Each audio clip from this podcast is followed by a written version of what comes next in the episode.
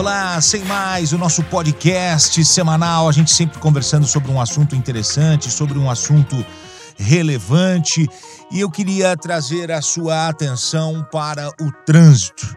Se você anda de carro, se você dirige, anda como passageiro, seja num carro particular, seja num carro de aplicativo, a gente tem que falar muito sobre esse assunto porque vidas estão sendo levadas por conta de acidentes. E quais são as principais causas de acidente no trânsito no Brasil? Vou apresentar para vocês aqui as três principais causas de acidente de trânsito no nosso país. Então a gente tem o excesso de velocidade, onde as pessoas não respeitam os limites das rodovias, das estradas, das vias das cidades.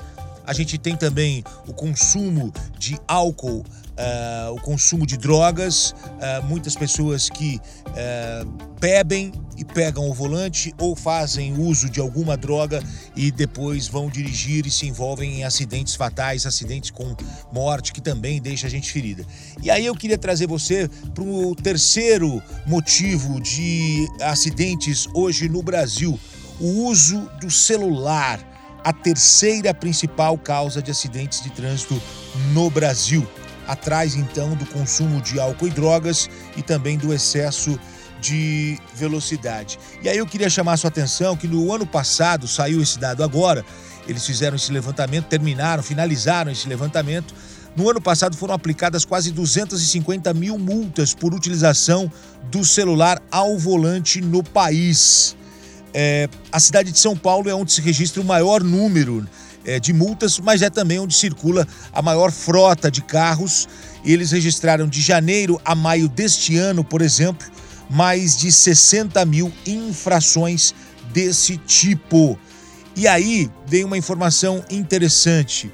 Conversando com alguns especialistas, quando a gente fala assim, 60 mil infrações nesses primeiros meses do ano em São Paulo, é um número que já chama a atenção, que já seria assustador, mas é um número muito abaixo do que é a realidade.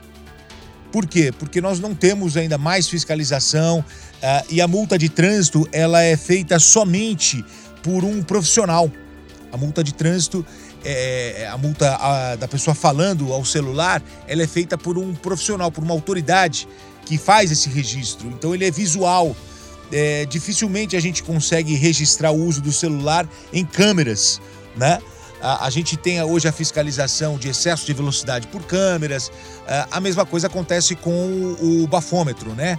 Você só consegue registrar se a pessoa está dirigindo alcoolizada através desse teste que ele é feito presencialmente.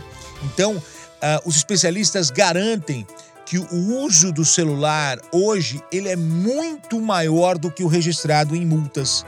As infrações elas apontam para este número, mas o número de pessoas usando o celular é muito grande. E aí vem uma outra novidade que na verdade a gente pode classificar até como uma nova realidade. Não apenas o uso do celular, a pessoa falando ao telefone, mas também mandando mensagem e recebendo mensagem. Então a pessoa tira o olho do campo de visão da via, ela deixa de olhar para a via para olhar para baixo para ver a tela do celular, porque ela está recebendo ali uma mensagem. Então, novos tempos, tecnologia, nova realidade e números subindo nos acidentes. E agora a gente já tem na terceira colocação o uso do celular, seja falando ao celular, seja recebendo ou enviando mensagem. Sem mais, eu sou Reinaldo Gottino, obrigado pela sua companhia, a gente se fala, valeu!